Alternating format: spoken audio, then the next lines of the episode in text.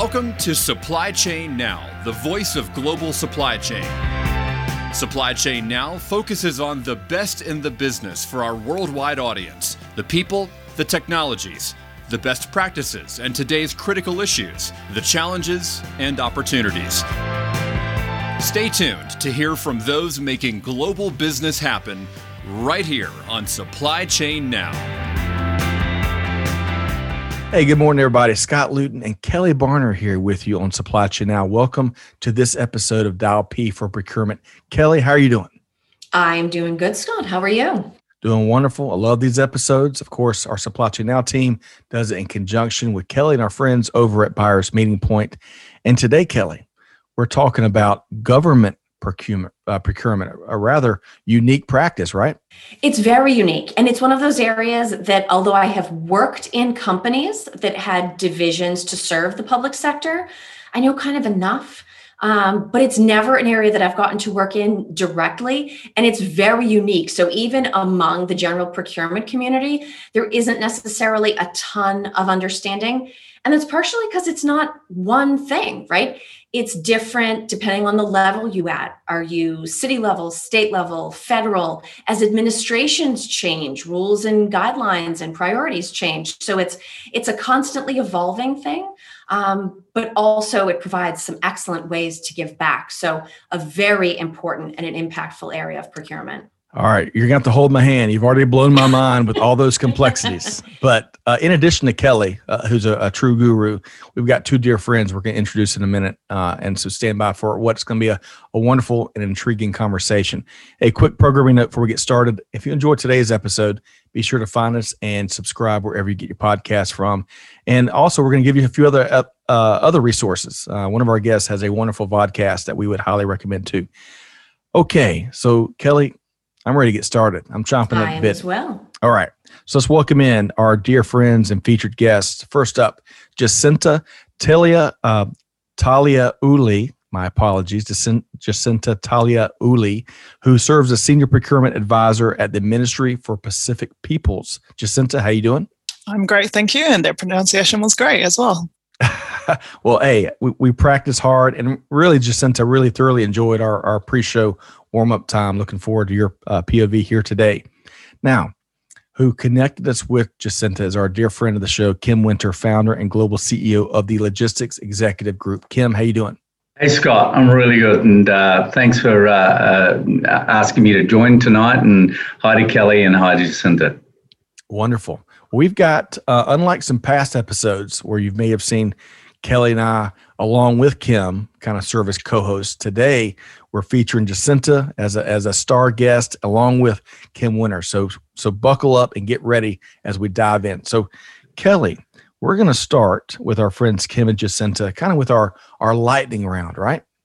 Yes, and we've got some very good stories. So this is going to be a particularly interesting lightning round. Agreed. And and you know, we touched on some of this in the pre-show, so we're looking forward to diving a little bit deeper. So Jacinta, starting starting with you here. So born in New Zealand, but your parents are from the Kingdom of Tonga, right? Uh, so tell us a little bit about how that unique culture and special culture has played a role in your journey. Yeah, sure. Um, so the Kingdom of Tonga is a small island nation in the Pacific Ocean with a population of around one hundred thousand people. Um, both my parents were born there, and then they moved to New Zealand in their teens, um, where I was born and raised, um, and also with their similar cultural values as well. So I now live in Auckland, New Zealand, which is home to the largest Polynesian population in the world.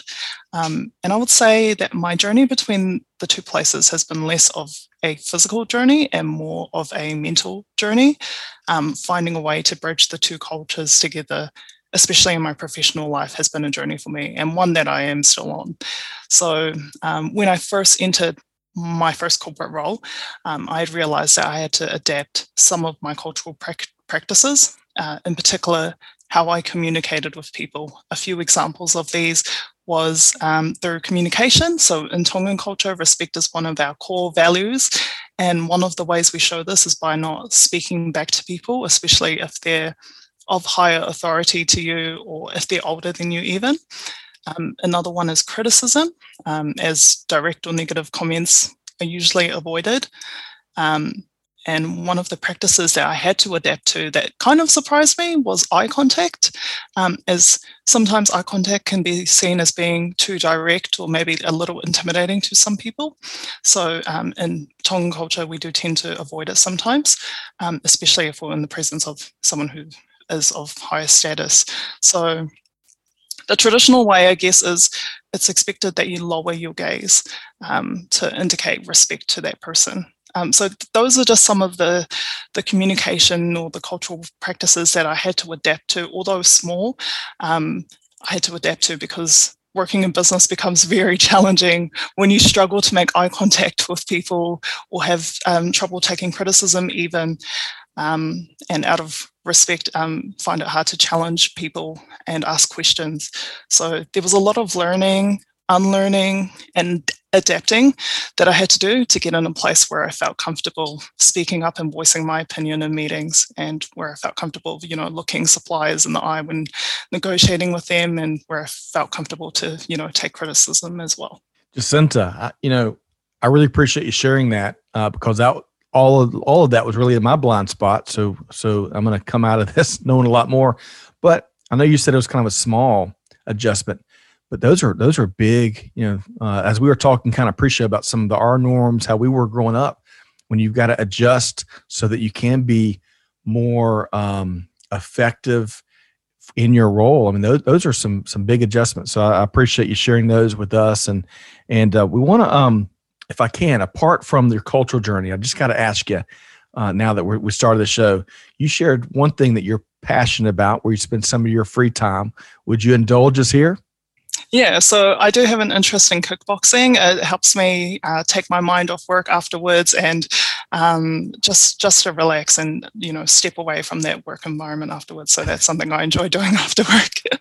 Love that. Yeah. I love that. So don't mess with Jacinta. Uh, Suppliers. Yeah. Right. All right. So Kim, switching over to you. Let's talk about your journey. Uh, so tell us about where it began and, and, of course, where you are today. It's it's a story in of itself. Sure, Scott. Well, it's a, it's a long, long time ago that my journey started, but I'm also a Kiwi. So uh, Jacinta and I are distant cousins of some sort within our in our small country of four million people or so. So I was born in the fifties. I'm a baby boomer. Um, and I was born in Wellington. Jacinta's in Auckland, which is the biggest city. Um, but Wellington is the bureaucratic and cap- political capital, and it's a very university town. So I was brought up in, uh, in, a, in a really good environment in New Zealand. We all play sport um, uh, to a, to an addiction level. Um, many people will know we've got the most famous rugby team in the world, the All Blacks, which has uh, within its group some always some famous Tongans uh, and Samoans and uh, Māori uh, members, uh, more so because of the, uh, the strength of character and the strength of uh, physique of our Polynesian cousins. So uh, it's an exciting sport to play.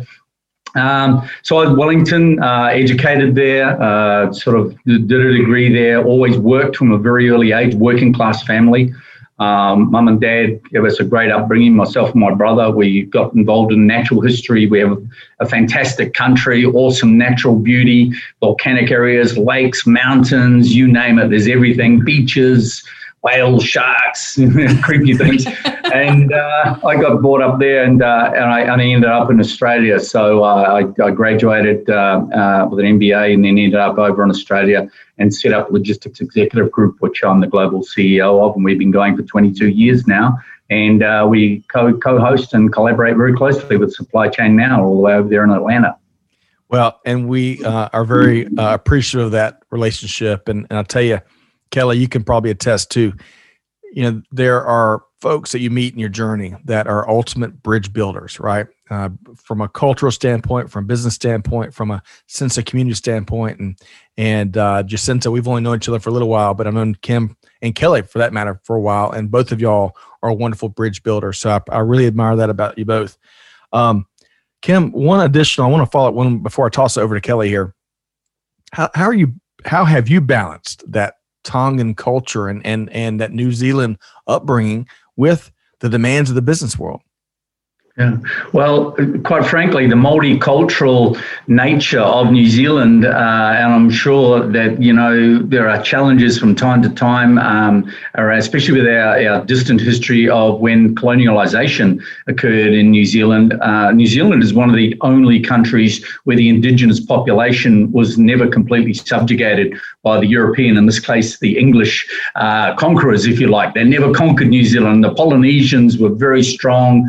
Um, and very, very capable uh, warriors. Uh, all of the nations, uh, uh, Tongans, Samoans, the Cook Islanders, uh, around Southern, South Pacific, very strong navigators, very sophisticated cultures and tribal cultures. And uh, so that that's just part of who we are. That's our, that we're tangata whenua, people of the land. And, and Jacinta can perhaps talk more to this uh, herself from her experience.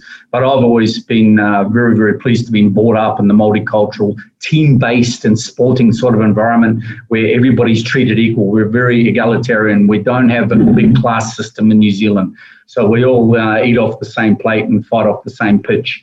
Um, to me, that I've never even thought about, frankly, that question, Scott. It's a really in, incisive question. Uh, there is no balancing for me about any culture with our business in New Zealand. And even though I've been out of New Zealand, I'm a resident of, of several countries. Uh, to me, it's just part of the deal. It's what we do. We are a multicultural society. It has no impact on me. It never has in terms of business.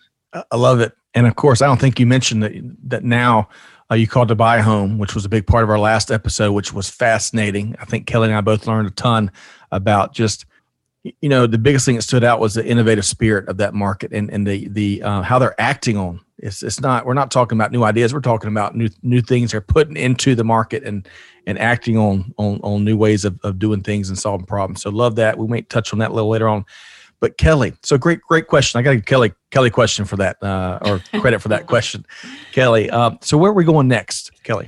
So from cultural journey to professional journey.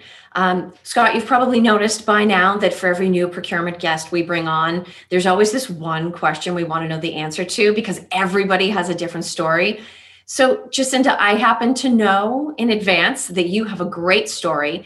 How did you end up finding a career in procurement? Yeah, so I studied operations management and supply chain at the University of Auckland, and although there was some mention of procurement during my studies, I still didn't know a lot about it. I knew it was um, this this this aspect of supply chain. Um, so during my last year of university, I saw an opportunity come up where a group called Tupu Toa was looking for a Pacific person who studies supply chain for an internship. Um, I, I kind of sat down in my classroom thinking about this and I looked around and I was like, oh, wait, hold on, that's me. Um, I'm a Pacific person who studies supply chain um, because there weren't that many students um, who majored in supply chain and also rarely any Pacific Islanders who even studied supply chain. So I started my career as a procurement intern at an airline and really enjoyed the profession of procurement. Um, but before that, I hadn't really thought about um, where you got the food that you're served on an airplane um, had come from or how the cabin interior um, gets inside a plane. So that was all new to me and I found it really interesting. And four years later, um, I'm still in the profession of procurement. And yet, in a way, we sort of met you before we met you because Kim shared this excellent speech that you gave, a video of the speech with us. And one of the highlights of that speech is the moment where you define procurement or you explain how you define procurement to others in your life. Um, can you share that with us now? Yeah, sure. So I actually had no idea how to explain procurement to my friends or family. They would ask me uh, what I did for work, and I would say I work in procurement after seeing them with puzzled faces. I'd try again and try other different answers like sourcing, but they'd still look confused. And then I'd say, oh, I'm a professional shopper. And they're like, what, what does that mean? Um, so I decided to settle on I buy cool stuff because sometimes I do actually really enjoy buying stuff, um, especially in the public sector roles, by public roading, um, state housing, um, lots of awesome I T goods and services and stuff. So that's what I decided to settle on. I buy cool stuff, and that's how I explain procurement now. Which everybody um, wants to do, right? That, that's like recruiting. yeah, yeah, yeah. So, um, yeah, that's been my definition now. Um, yeah, and a simple way of explaining it as well. And that video that we got to see, so that was a speech that you gave at a Tupu Toa gala dinner, um, which, you know, is the internship program that helped you find procurement, but it's an organization that you have stayed involved with. Can you tell us just a little bit generally about the internship program and the role that you serve there, and, and why doing that kind of work is important to you? Yeah, sure. So Tupu Toa is an organisation that provides employment opportunities for um, Māori and Pacific students. Um, their vision is to grow Māori and Pacific leaders for a greater Aotearoa New Zealand. Um, so just disclaimer, I don't work for them, but I do. Um, I, I took part in their internship program, which provided me with my first step into the corporate world, um, something that I probably would have had trouble with had I tried myself, because there are barriers which are biased against um, Māori and Pacific communities, um, unfortunately. Um, so this is why programs like Tupu Toa are really important. There is no company yet listed on the New Zealand Stock Exchange even that has a Māori or Pacific C E O, and only um, seventeen percent of New Zealand's top sixty firms have an executive who identifies as other than European. So I think it's really important that we address these inequalities so that we can fill these knowledge gaps and reap the benefits of diversity and support business growth. So um, it's also been really important as me as well, um, so that we can address these areas of um, and barriers as well, um, and areas of inequality there are for Māori and Pacific people to enter the corporate world, and hopefully make it easier for, you know, the next generation. And even the fact that that's being tracked now, right? Obviously, you would like to see more diversity or local ownership, leadership at the at the C-suite level. But the fact that there's an awareness, and then there are organizations like Tupu Toa that are working to change things. It, you, the work may not be done, right? Um, but you're definitely moving things in the right direction. So it's an important organization, clearly, to be a part of. Definitely, yeah.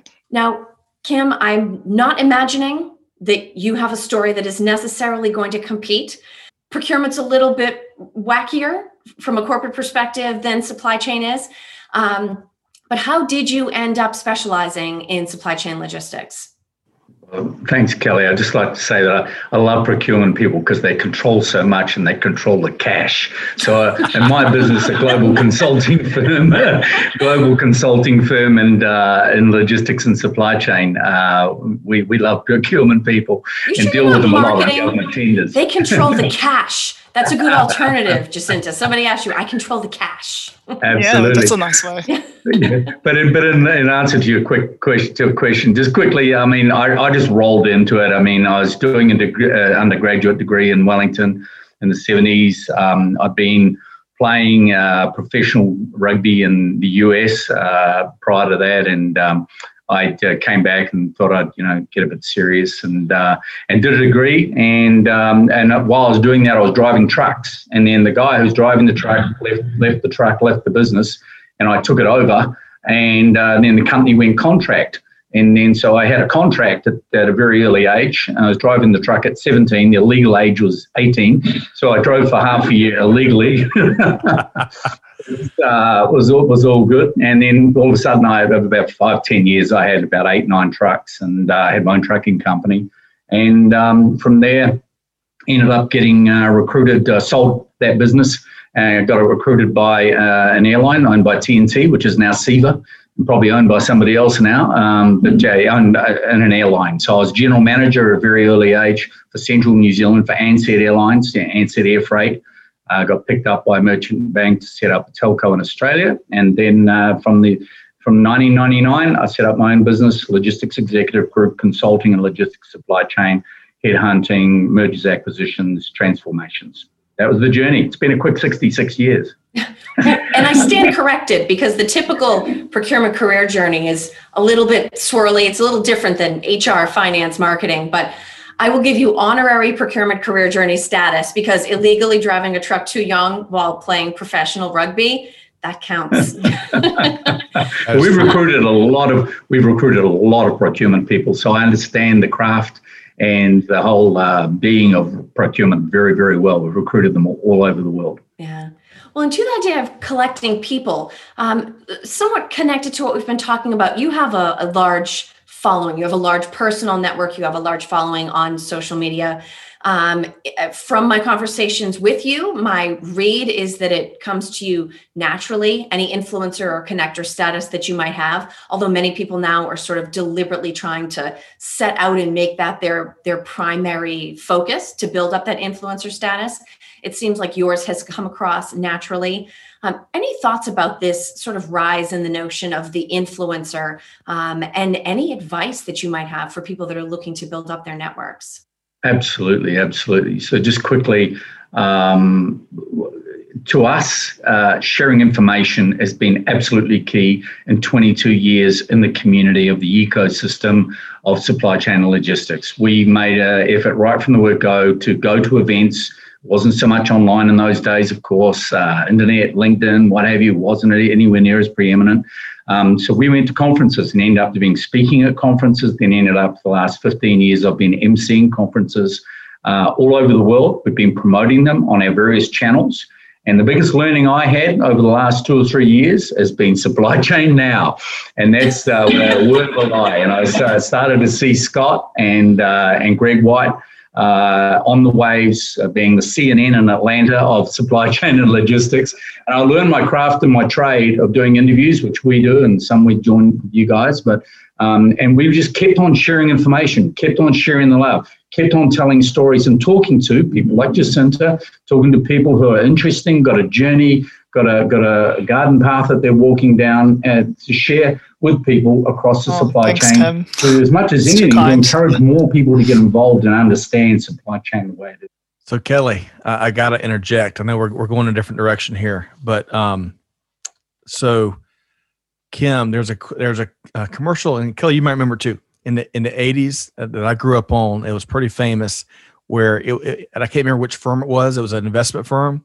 And there was a guy that would, would have this catchphrase of, of we make money the old-fashioned way. We earn it. And when I heard Kelly ask that question about, you know, how you've accumulated that that that wherewithal and that, um, you know, the network and, and just, uh, um, you know, your influence, your answer was spot on. You, you have earned it. And it comes from a very genuine spot. And, and that's what I've loved about, I believe, folks do it the right way versus, to Kelly's point, about folks that, that jump out because they want to be the, the you know the, the the the flavor of the month, this influencer thing. You know, it comes from being a resource and being an educator and being a connector and and being having been there and done that. So I, I admire that and and um, appreciate everybody's kindred spirits here in that regard. But Kelly, uh, is it time to shift gears and talk more? It is a little okay. more about procurement, supply chain, culture. Okay, wonderful. I wanted to make sure I was on cue there. Sometimes I can I can get ahead of myself, but um, and there's and by the way, there's a lot more to Jacinta's and Kim's personal journeys. We'll have to uh, bring that out in in, in a follow up episode. But Kim, I want to stick with you, and when we think about supply chain and procurement, or or with the latter, folks that have the cash, as you put it, another T-shirtism. What things there seem really universal, and what things there seem very localized um, uh, in, in those spaces? Well, you know what, Scott, to, to us, uh, having, I don't know what it is, thirteen offices around the world, been in business for twenty-two years, uh, and being essentially a consultative type of company, which also has the, the talent management, the executive search in it. Um, what we we see everything through the lens and the scope of being universal. Now, now, sure, there are localized scenarios and localized cultures and languages and mores and res- respect and various things. Sort of Jacinta was talking about before, and uh, again, uh, Polynesian culture is is enormously rich in some of the better uh, types of values that you would ever want a culture to have, quite frankly, and the more that Polynesian spirit and culture could be circulated around the world, the better. But to the point um, of, you know, what things seem universal and what things seem localized, the world has become enormously shrunk. Somebody shrunk the world. And as much as we hear about divisiveness, and we've had political rise-ups and the right wing around the world of all of these different countries, my personal belief is that's going to be an aberration. I believe that people will see the common sense. We're seeing that in certain countries, some big ones that we know of, where we're seeing a reversal back to collaboration, back to cooperation, back to the need for universality instead of divisiveness. And supply chain I see as a platform if you like, an analogy for the value and the necessity for collaboration and for universality. Uh, supply chain in itself, logistics in itself, procurement activity is all about the sum of the parts and dealing with different people and different elements of businesses, countries, governments, to be able to get the best result, not only for the shareholders, the community, the ecosystem, and uh, the employees themselves and companies. So uh, my view is supply chain is the epitome of universality. I love it. I think it is, uh, to your point, I think global supply chain is a, um, you know, it's a universal solvent. You know, water, water claims that title, but I think it's supply chain. You know, you, you cut through differences, you cut through different, you know, where you are, you cut through even roles. Uh, you know, Jacinta talked about kind of, you know, the, the various tiers of leadership. It really creates this, this, this um, global community around getting stuff done, right? No, as we've said a thousand times, no product, no program. That that is that can be applied to any supply chain organization. So, Kim, I, I agree with you in, in, in a lot of what you shared there. Um, let's. I want to take it a step further though, because just like Jacinta was kind enough to walk us through some of her um, um, key considerations she had to make from a cultural standpoint, so that so that it was is for the greater good and for her, you know, for her to be able to to act uh, effectively in her role. What do you see, Kim, when we when we are reflecting on our own parts of our own culture, things that we may need to adjust similarly for, you know, various other people around the world? Sure. Anything come to mind? Sure. Yeah, absolutely. And and I've had an opportunity to, whilst you're talking that, it's, things are clicking in my mind. But before I do that, I just want to say the reason that I was so taken, Jacinta, by your speech was not only the manifest uh, authenticity with which, and I was just sitting on LinkedIn and I'm scrolling through and it's a thousand clicks here and there. And all of a sudden I see this Polynesian woman speaking with authenticity, genuineness. You were obviously a little bit nervous at the beginning. You had a big crowd there, but your story got rolling. And within the speech of, I don't know, about three or four minutes, you made me laugh. You made me cry. You made me feel proud to be a New Zealander. You, you made me incredibly proud of the fact that a young woman coming from a culture that is, I know in Poly- Polynesian culture, especially Tongan culture, very traditional, that you were so forceful and respectful in what you said. And I'm going to recommend, and I'm going to make sure we get the link on here for people to go and see that speech. Because I've seen TikTok speeches and I've seen uh, text speeches all over the world. And this is one of the best speeches I'll ever see. So I'm it really you. is that... Well, hey, so, a little so known, fa- little known fact, by the way, and Kim, I love that you, you shared that uh, heartfelt feedback, is we had to go through Jacinta's agent to get her booked for this episode because uh, she's in the Hollywood sphere now. But but to Kim, the point, yeah. I will answer your point. I know I went down a rabbit hole there, but it was a worthy one, That's right? A good one. Uh, so, but look, quite simply, in thirty seconds or less, um, you know, how do we how do I reflect on culture that, that may help me deal with other cultures? I'm sorry, I'm almost the wrong guy to talk to because um, I'm all, I'm totally agnostic in terms of culture. I'm a New Zealand citizen. I'm, I'm a legal resident of Hong Kong, uh, Australia, and Dubai, where I am tonight. Up until COVID, I traveled fifty to sixty international flights a year, um, and I just... and always have, and many, many New Zealanders. And, you know, we're not a perfect society, but we're a damn sight more perfect than many. And we talk and communicate, and we don't get out there and have wars and fight. Um, and a big part of uh, top Polynesian culture, Māori culture, is to sit down and speak genuinely with respect to each other and solve our problems that way. Um, so to me, it's very much, I, I just, every culture we see, we embrace. Uh, talked to you at the top of the show. We had a function going at my place here tonight, a little bit earlier. We had seven different cultures. Um, the meals were blessed in four different sorts of religious texts. And, uh, you know, it's just, to me, to me, supply chain compresses all that. If you've got the right attitude, the platform is there in supply chain, and procurement is a very key element of that supply chain, as we know, whereby it's irrelevant. I don't care what culture people or, or race they're from or, or, or what gender they are. It doesn't matter.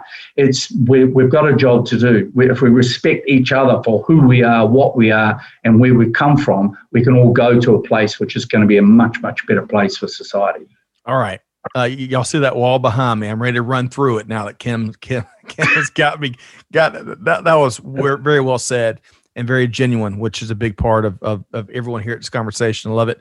Um, okay, so one, I do want to make one last uh, note on this conversation because I think you know awareness. It's awareness. You know what we all do, or what we all say, or or, or how we approach business.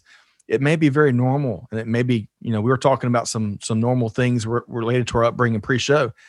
I think it's just being aware and being willing to be aware of how others may perceive it, and and and just like Jacinta was so um, uh, considerate in terms of her, making her adjustments. I think we all have to be willing to to um, you know, take steps like that. So I admire that, and and thanks for for answering my question, Kim. Okay, so Kelly. I'm not, I'll tell you, so far, I'm going to have to go get some popcorn in a minute. Where are we going next? We're actually going maybe from awareness to context.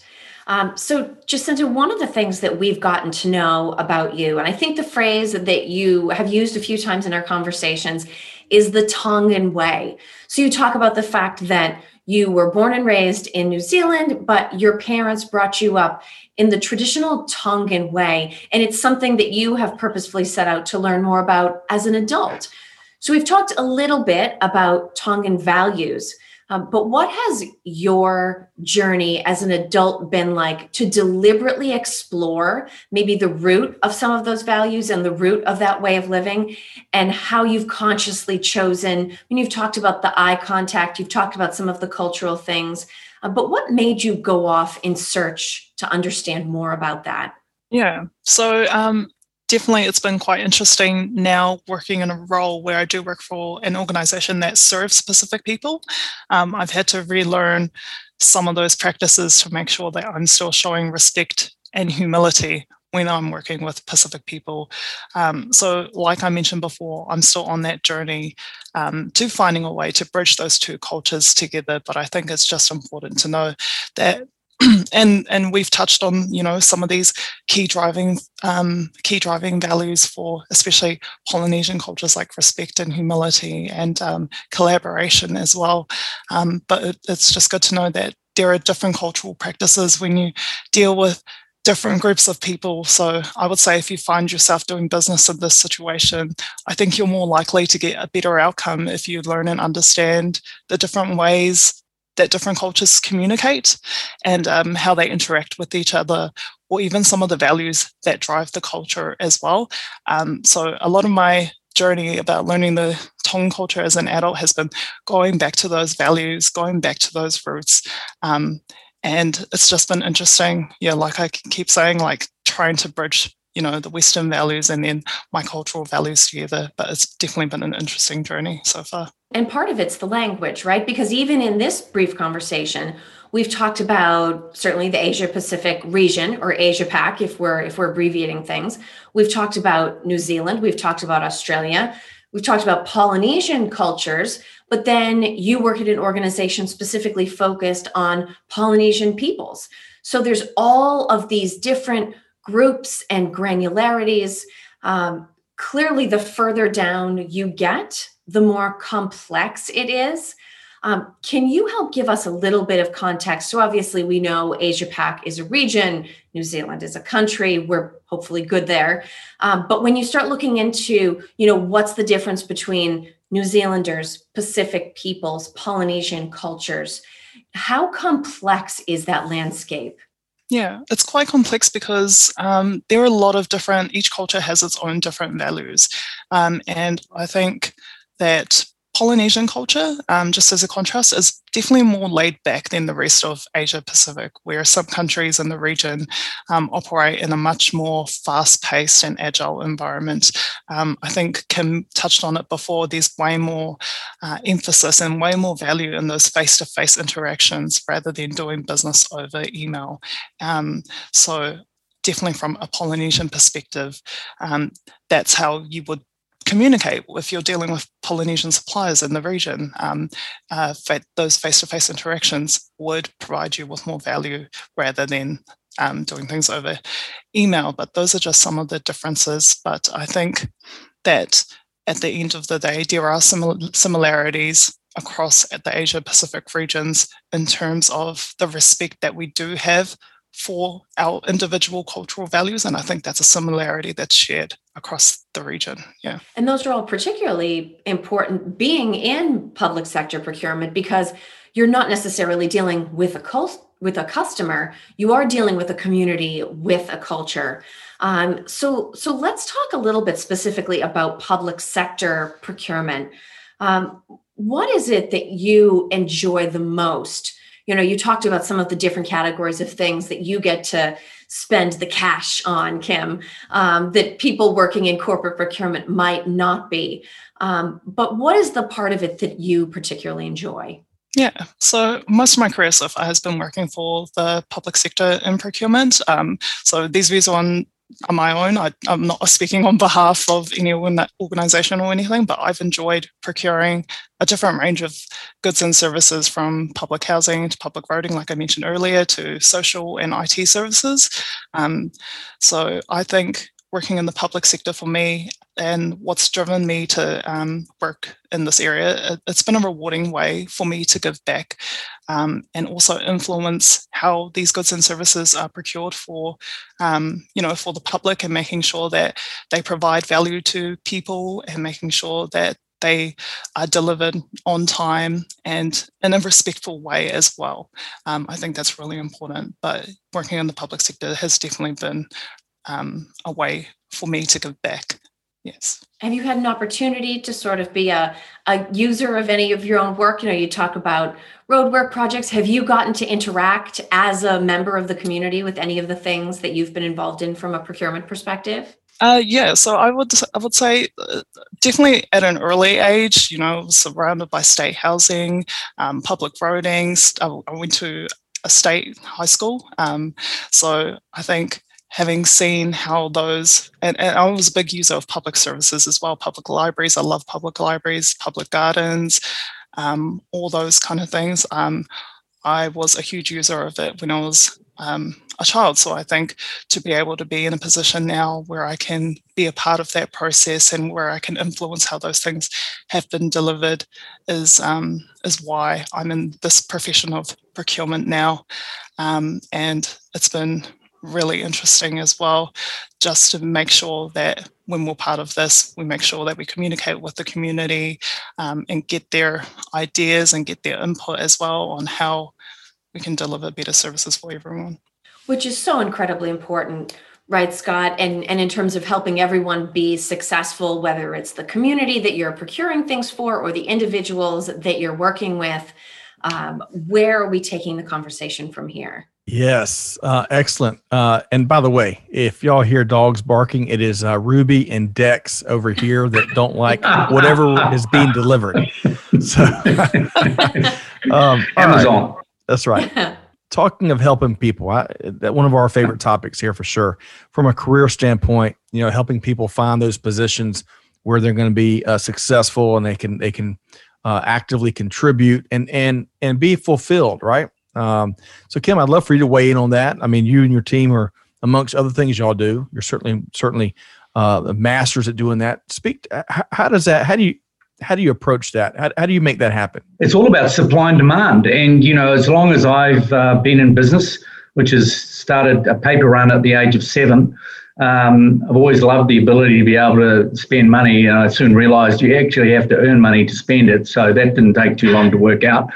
And and so uh, for me, uh, it's all about service. If you, it doesn't matter what you're doing, who you work for, who you work with, who you're serving, unless you have a service mindset, I believe you're going to struggle. Um, it's it's really that, that way. Unless you believe in community, unless you think of your fellow man and woman, um, then you, you, you don't get it. Then you're not going to be successful at anything you do, business or socially or any other other thing. And I just might say here that we were talking about cultural uh, issues earlier on, of course, and in the Polynesian um, cultural landscape. I must say right here, right now, I want to put a shout out unashamedly. My house, one of my housemates at university, Victoria University in Wellington, my undergrad degree uh, in the early years was uh, a lovely nineteen-year-old uh, Samoan woman, and her name is Fiamē Naomi Mata'afa. Uh, and she was the King's daughter at that point, and he was the Prime Minister. And yesterday, she, uh, I think, and uh, Jacinta, you may be able to help me here, and uh, I posted this on LinkedIn. I'm very proud to see that the political coup that is taking place in the Kingdom of uh, Samoa currently, I uh, think, has been usurped, and the rightful elected representative of the people is Fiamē, which is a royal title, Naomi uh, Mata'afa. Correct, Jacinta? Yep, sounds correct. Yeah. So there's been a been a battle. It's been a bit disconcerting amongst the Polynesian nations, not the least of which is New Zealand. Um, and uh, yeah, so, but I, I I housemated with her for a year and an undergrad degree. I learned so much about service from her because she's always been servicing her people, serving her people, and I learned about the cultural differences there. I've carried that forward. Uh, I've seen that irrespective of what you're doing, where you're doing it, in terms of finding putting people in roles, it's if you're good at what you do and you're skilled and you're experienced and you're authentic, then clients, and we've got probably four or five hundred clients currently globally, tier one and tier two clients around the world, private and public sector, that will come to you uh, if you're genuine and open, if they know that, especially if you've got probably the world's biggest database outside of the U S of supply chain and logistics personnel over twenty-two years. And so it's really just supply chain, uh, supply and demand, Scott. It's, it's not difficult for, if you're passionate about what you do. Yes, I, I appreciate that. And you've kind of, you've already kind of spoken to my follow-up question um, earlier in your comments, and then a little bit in your answer there. But I'm going to give you an opportunity that, in case we missed anything, you know, when you when you when you're talking about recruiting and and placement across cultures, across geographic regions, across you know various teams y'all have here, there, and everywhere. Uh, different needs, different sectors. Um, you know, how do you how do you compensate for all that um, all that variance? Sure. Well, well, it's a great question, and it's it's it's reality is that every nation, every culture, every country has massive, massive differences about them, and unless you're somebody who really gets it, that it takes the time to work hard to understand, to learn the language. Um, for me, basic on about a dozen different languages, basically every country that we deal with or every region, um, then you're not going to get, unless you show that respect, that basic core values that comes back, round back to what Jacinta was talking about, respect, all of those core values that are very, very strong in the Polynesian culture. Um, I've carried with me since very, being very young, and I've found as a natural Uh, natural thing, if you like, that just understanding cultures, people get it. If you show respect, I mean, I, I emcee conferences again now face-to-face, did two last week, and uh, I've done several hundred conferences. I greet in seven or eight languages every conference. I find out what cultures are there. I show respect. People understand that it's not just off the top. It's not just a nuance. It's not just cliche, as you right. often use the word. Um, and it's it's being around that culture and understanding what's important. You know, Thailand, Indonesia, we're recruiting at the moment, um, Taiwan, Shanghai, Hong Kong. Asian co- Asian countries are extremely challenging. And uh, if you don't understand the respect issues there, you've got no chance of doing business, right? There's just no way. You, you can make a slip up in one second that's going to screw you for a year. Well, thank you very much. And and I can attest, and Kelly and I can both attest to what Kim's sharing, because it spills over into the emails and the touches between the touches and kind of prep for conversations like this. It, it really, you go the extra mile to really share that understanding. And I, I really appreciate that. I need to, I need to do a lot more of that. Um, but Kelly, I want to, I want to turn the table. I know you're going to take it in a different direction in a second, but a big part of what Kim just shared there was about respect. was about respect. It's another one of those universal solvents for sure. And we were just talking earlier today about a little lack of respect amongst some conversations that that that we weren't privy to, but other folks were having. And when it comes to doing business with folks, and it comes to procurement conversations, procurement supply, you know, all that stuff, respect goes a long way, almost regardless of what culture is across the globe. Speak to that for a second, if you would, Kelly. Well, you know, and it's interesting because I'm I'm I'm sort of reflecting back. You know, you sort of have a sense of how far are we through the conversation? What are we hoping to draw out?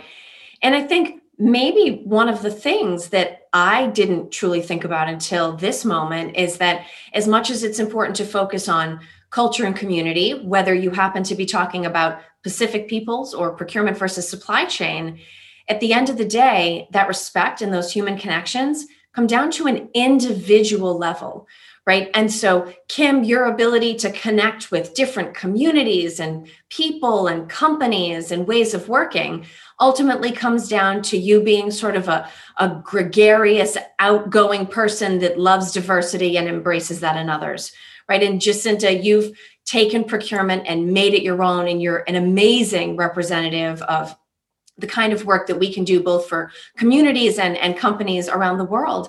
And I think to an extent, especially when you're talking about something as fundamental as risk and not risk, respect and mutual uh, consideration, it's an individual responsibility that each one of us has, you know, to be aware of the others around us, um, because diversity has a lot more to do with nationality and skin color and culture and language.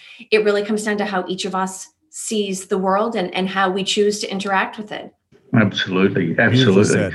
And, and and just just to, to cut in there, uh, Kelly, in, in regard to that, you talk, you talk about the importance of uh, understanding and the value of, you know, issues through the supply chain. For me, in, in the side of the business when I'm running on the recruitment side, it's even more significant and important than that, because I'm carrying the hopes and aspirations and dreams and desires of people in my hands, um, as to whether I'm able to position them in the right role for them and their families so that they can move forward and have the life that they seek to have. Um, and, and if I fail to do that to the best of my ability, and I fail to understand uh, the client needs, the, the cultural understandings in particular, um, or any aspects about that, whether it's a procurement person that I'm placing or an operations person, a B D, or whether it's uh, any form of uh, logistics or supply chain, if I don't get that right and I don't optimize my effort and my work for that person, Uh, I can I can completely uh, change that person's life in the wrong way, as opposed to doing what we've done several thousand times in twenty-two years and, and hopefully changed it in the right way. Absolutely. No, absolutely. Um, and Jacinta, if we if we take what Kim has said and sort of bring this whole conversation down to an individual level for you, um, you the way that time zones work, this is, you know, a late afternoon for Scott and I. It's midnight post-party, as he said, for, for Kim and his gathering. And you're actually just getting ready to start a new day. Um, and so you're going to come off this conversation and get ready and, and go to work. Um, what is your day-to-day like if we bring it down to that individual level? What is it that you're heading off to do today within your role in procurement for your community based on the work that you currently have going on?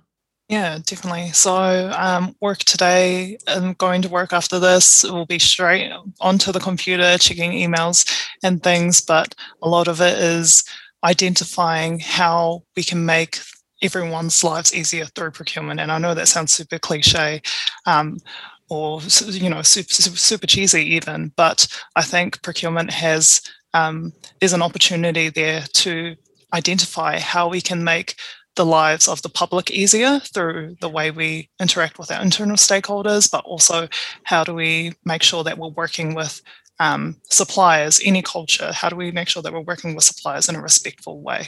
Um, so that'll be kind of the mindset that I'm going into work today. How do we, how, how can we work with everyone in a respectful way today? And that is something we can all aspire to achieve. Yes. And it's only cheesy if you don't mean it. I, I think there's, there is authenticity in in spades in this conversation. And, and, and uh, you know, Kim, to your point, we'll absolutely make sure we include the link to Jacinta's uh, keynote and address in the show notes of this episode, because um, it was it was very powerful. And I, I love the range of, of emotions that Kim shared earlier. And Jacinta, you gotta, we gotta keep a microphone in front of you. I mean, you're really an inspiring figure. And I, and I really appreciate your, uh, you know, your, your uh, transparency with us here as part of your journey. And, and Kim, the same for you. Um, all right. So the trillion dollar question, because due to inflation, um, let's make sure folks know how to connect with both of our dear guests and friends here today. And Jacinta, I want to start with you. How can folks connect and compare notes? And who knows, maybe invite you to uh, keynote one of their upcoming events. Yeah, sure. So feel free to reach out to me on LinkedIn, Jacinta Tali'uli. It's just that easy. We'll include that link in the show notes too. We're after one click just easy. Here. Yep. Uh, love that, Jacinta. And then Kim, you're, uh, gosh, you're everywhere. Folks can't find you, and they're going to, they got other problems. But Kim, how can folks connect with you? Multi-platformed. Uh, yeah, so LinkedIn is, is the be-all and end-all and much uh, of uh, media these days. So Kim Winter, K I M Winter, uh, on LinkedIn. Our website for Logistics Executive is the logistics executive dot com. Um, and uh, you can see, I'll probably put my email for people who want to contact me underneath as well. But uh, yeah, I'm, I'm, LinkedIn's the place. I'm also the uh, the chairman and founder of oasis africa dot org dot a u, oasis africa dot org dot a u. Freedom from poverty for uh, through education for over eight thousand kids in the slums of East Africa. So you'll find me on our website as well. We're going to have to have you back and, and dive into that. That's one of the various projects and initiatives that you're a part of that I have not learned a lot more about. So we'll tee that up for our next conversation. But appreciate appreciate what you both do. Uh, really appreciate the the give back, to give forward, and, and really how this conversation, I think, is going to help folks Uh, be more aware on a variety of levels. Um, so thank you so much, uh, Jacinta Tali'uli and Kim Winter. I really appreciate y'all here today. And Kelly, um, so many, uh, you know, seventeen pages of notes we always kind of kid about, talk about, that's my cliche. But really this was, um, I love how you you kind of put this this conversation together. You know, we're we're we're well known for how we prep for conversations, and and they're authentic conversations, but you know, you gotta you gotta find the right angle and and and and the right creative. And really, I love how we've kind of blended this uh, as a mixture between the cultural journeys and the professional journeys, because there's so many ways they intertwine, Kelly. And and maybe maybe I'm spilling a secret here. Maybe that has a lot to do with my own philosophy. The procurement is ultimately the people business. No, we're not human resources, although we work with them a lot, right? But whether it's us as a team, the executive team, a community that we're serving through the public sector, suppliers, internal stakeholders, um, at the end of the day, we're ultimately helping people and working with people. And if you don't truly love the people that you're working with, and of course, show them respect, as we heard today, you are never going to save a dollar that's worth having. Yeah, I couldn't have said it better. Uh, spoken like a, a true champion. Procurement is is for the people. Love that. Uh, and be sure to check out, of course, Buyers Meeting Point and Art of Procurement. We'll include those links as well. Great uh, communities that Kelly uh, leads and is part of. And Kim, we didn't mention your vodcast. Let's make sure folks know how to connect with that. Where, where can we find that? Yeah, Logistics Executive T V. So yeah, thanks for that. And uh, again, learn my craft off the master. So uh, we're really, uh, really pleased with the way it's going. And uh, but I really thought that uh, when I first came up with Jacinta, I thought she's too big for just us. We've got to get her onto supply chain now. So uh, hey, Jacinta, respect to you. Uh, thanks so much for joining us. Really enjoyed Uh, talking with you again, and uh, I can tell you right now, as a career professional globally, you are going to have an amazing career. Hey, that, that, oh, thank you, Kim. Thank you, Scott, and thank you, Kelly, for having me. You bet. And I couldn't imagine a better way of closing the conversations on that note right there, because there's lots of consensus. Uh, but Kelly Barner, always a pleasure to have these Dial P for Procurement conversations. Love that series right here at Supply Chain Now. Really appreciate our friends here, our old and new. I love the, the what y'all do and all of your contributions. Stay tuned for a lot more of Kim Winter here at Supply Chain Now as well. And um, on that note, hey, folks. Um, hope you have a great week wherever you are. Hopefully you find this conversation to be inspiring and uplifting, and, and, you know, give you some learnings that maybe were in your blind spot, like, like so much was in mine. Um, you know, you can find more about Supply Chain Now at supply chain now dot com or wherever you get your podcast from. And hey, you got to be more like Jacinta and Kim and Kelly. We challenge you to do good, give forward, and be the change that's needed, whatever you do. And we'll see you next time right here at Supply Chain Now. Thanks, everybody. Thanks for being a part of our Supply Chain Now community. Check out all of our programming at supply chain now dot com and make sure you subscribe to Supply Chain Now anywhere you listen to podcasts. And follow us on Facebook, LinkedIn, Twitter, and Instagram. See you next time on Supply Chain Now.